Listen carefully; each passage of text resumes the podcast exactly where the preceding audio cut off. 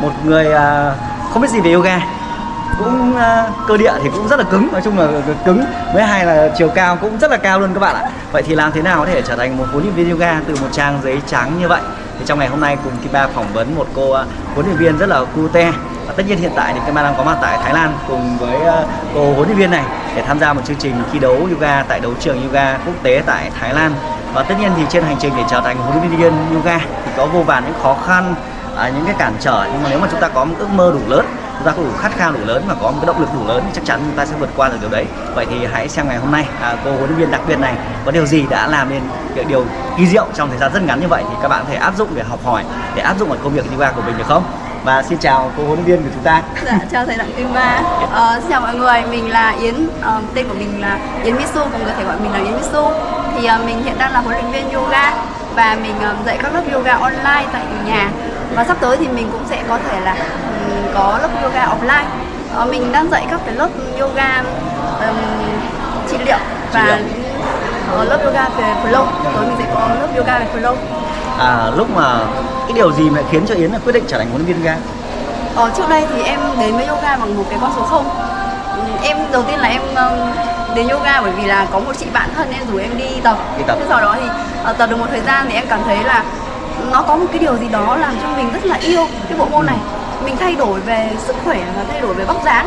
Cái người mình nó săn lại và không những là về sức khỏe vóc dáng mà kể cả trong cái tâm hồn mình ý, em Tâm- cảm tâm thấy hồn mình trẻ trung hơn. đúng rồi tâm hồn mình nó bình an và nó rất là có một cái gì đó nó rất thoải mái nó rất bình an. Và em yêu thích và sau đó thì ừm, em cũng đã quyết tâm là đi học huấn luyện viên và để Có- và mang lại muốn trao đi cái năng lượng cái sự lan tỏa. Có rất nhiều bạn đang băn khoăn là dụ học huấn luyện viên ấy thì cái gì thì trực tiếp. Đúng không? chắc chắn thì hình như là em tập yoga là em tập trực tiếp à?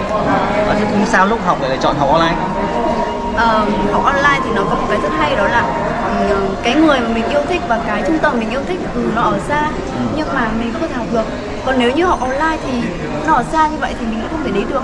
Tự nhiên là em ở Hà Nội mà thầy ở Hải Phòng À. thì nếu học off thì em rất là khó đến với thầy. Nhưng mà online thì chung là- mang em và thầy đến gần nhau hơn. cái quyền lựa chọn của mình nó dễ dàng hơn so với offline đó. Hay là mình có gia đình có con cái cũng phải chăm sóc gia đình thì online. Thế thì trong quá trình học online đấy thì ờ, có cái khó khăn gì gây ảnh hưởng cho mình không? Ờ, thực ra thì cũng khó khăn thì có rất là nhiều. Than đi. Ví dụ như là mình rất là phải sắp xếp thời gian rất vì mình còn công việc gia đình con cái rồi là những công việc mình đang làm nữa. Thì ừm, học online hồi đấy là học buổi tối thì em cũng hơi hơi vất vả về thời gian bởi vì một mình em hai bạn nhỏ ừm, cũng gần như không có sự hỗ trợ gì nên là hầu như tối nào học thì cũng có hai bạn nhỏ học cùng em. Thế là lãi còn gì nữa? Vâng lúc thi thì cũng hai bạn ngồi thi cùng mẹ luôn. Thế thì rất nhiều bạn khi học qua online thì đặc biệt các viên ga thì người ta thắc mắc là cần có sự tự tin mà hình như là em mở lớp ngay trong khóa đào tạo thì phải dạ vâng đúng rồi. À làm sao lại liều như vậy được? Đó tất cả là nhờ thầy Kim Ba và trung tâm cũng như là mọi người đã tạo cho em một cái động lực mọi người luân truyền cho một cái động lực rất là lớn thúc đẩy em thôi thúc em làm điều đó. Thì nhất là thường các bạn nó phải học xong ấy các bạn luôn có một khái niệm là là mình phải thật sâu thật kỹ thì người ta mới cảm thấy tự tin. Thế bây giờ em đang học mới học một ít thông tin như vậy điều gì khiến cho em cảm thấy tự tin em có thể mạnh dạn thông báo tuyển sinh ngay lập tức được như vậy thực ra thì là cái thời gian học thì có thể ngắn nhưng mà trong thời gian học thì em đã rất là tập trung. À, và em nghiên cứu em rất là chuyên sâu em tìm hiểu. Chứ không phải là thời gian học ngắn mà cái kiến thức em thu được ít. Thời gian học thì ngắn nhưng mà em cái kiến thức Đào mà em đã đào sâu em tự học khả năng tự học của em em rất là tập trung học và mình đã đủ cái cái kiến thức để mình có thể trao đi được cho mọi người và mình tự tin. Thế hôm nay là nói chuyện có video rất là gọi các bạn thấy rất là tự tin đúng không thì em thì chia sẻ thêm cả các bạn huấn viên thì không phải huấn viên đâu mà phần lớn chúng ta đều có một cái vấn đề là rất là sợ giao tiếp sợ nói chuyện người lạ hay là sợ nói chuyện trước ống kính như này. Thì làm sao hôm nay nói chuyện à, hay như thế? Chắc là tại vì đúng cùng thầy Kim Ba ấy. Nên Trong- là em thấy rất là không có cái gì để phải run cả rất là bí mật hình như kênh youtube em được bao nhiêu sub rồi đấy Kênh youtube của em thì cũng mới mở thôi thì nên là lượt sub nó hơi khiêm tốn. Mới được có 500 sub thôi. Làm được bao nhiêu video rồi? Ờ, khoảng tầm gần 70 video. 70 video 70 video. Ờ, ok. Liệu có phải là qua video không? Mình nói nhiều qua video quá nên thành ra bây giờ mình tự tin không? Cũng có thể ạ. Với lại bị ảnh hưởng của thầy Kim Ba nữa tớ làm ít lắm. Tớ chỉ làm khoảng 3.000 video thôi. Đâu có nhiều đâu. Thì đó cũng là cái điều thú vị. À, khi trở thành huấn luyện viên thì chúng ta có thể giống như ờ, Yến vừa nói đấy. Thì thì chúng ta kiến thức thì học một lần. Nhưng đôi khi mình làm đi làm lại nhiều lần thì mình tạo thành những kinh nghiệm tạo thành những kỹ xảo của mình. Và đa phần là yến rất là hay là mở rộng chủ động tìm kiếm thông tin chứ không phải lúc nào thầy giáo bảo cái a thì biết cái a cái b cái b mình có thể là chủ thầy động bảo mở A rộng. thì mình phải học đến Z rồi. À Z. Đấy gọi là thông minh thì trong trứng à? Thông minh không có nhưng mà mình cần cù thông minh thầy ạ. Thế thì trong thời gian tới thì à à không hỏi cái bây giờ thì là lớp của yến có bao nhiêu người rồi?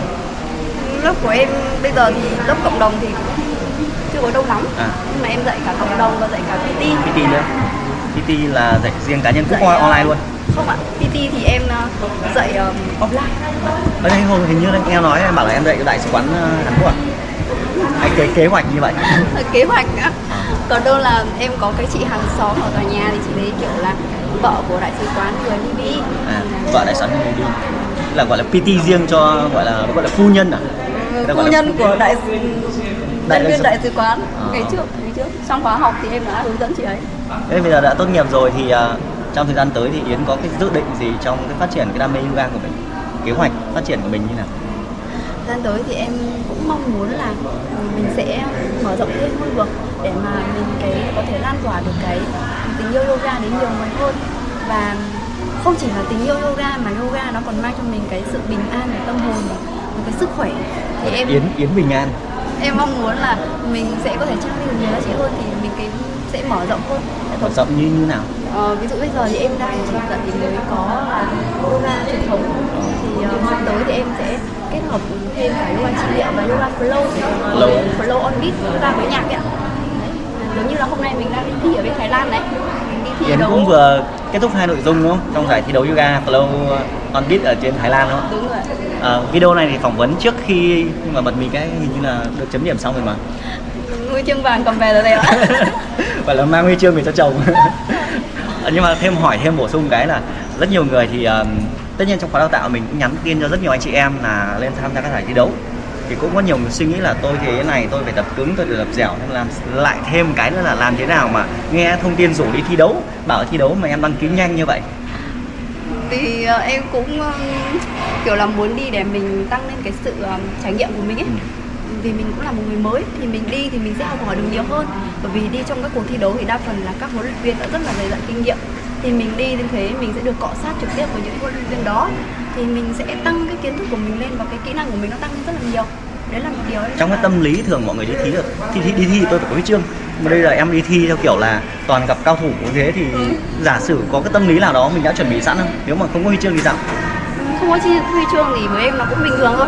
Bởi vì là cái gì nó mang lại cho mình cái giá trị mình nhận lại được là cái gì? Cái huy chương thì nó chỉ là một cái hình thức. hình thức. Còn quan trọng là mình nhận lại được cái gì? Thì trong ví dụ như ngày hôm nay em thi xong thì em thấy rất là vui bởi mình chiến thắng được chính bản thân mình. Rất là tuyệt vời à, đấy cũng là điều thú vị. Vâng, nhiều bạn đi vâng, thi cũng bảo tôi phải thắng. Thế nên nếu mà đi thi mà cứ thắng luôn ấy, thì mình tổ chức cuộc thi mình tự chơi một mình.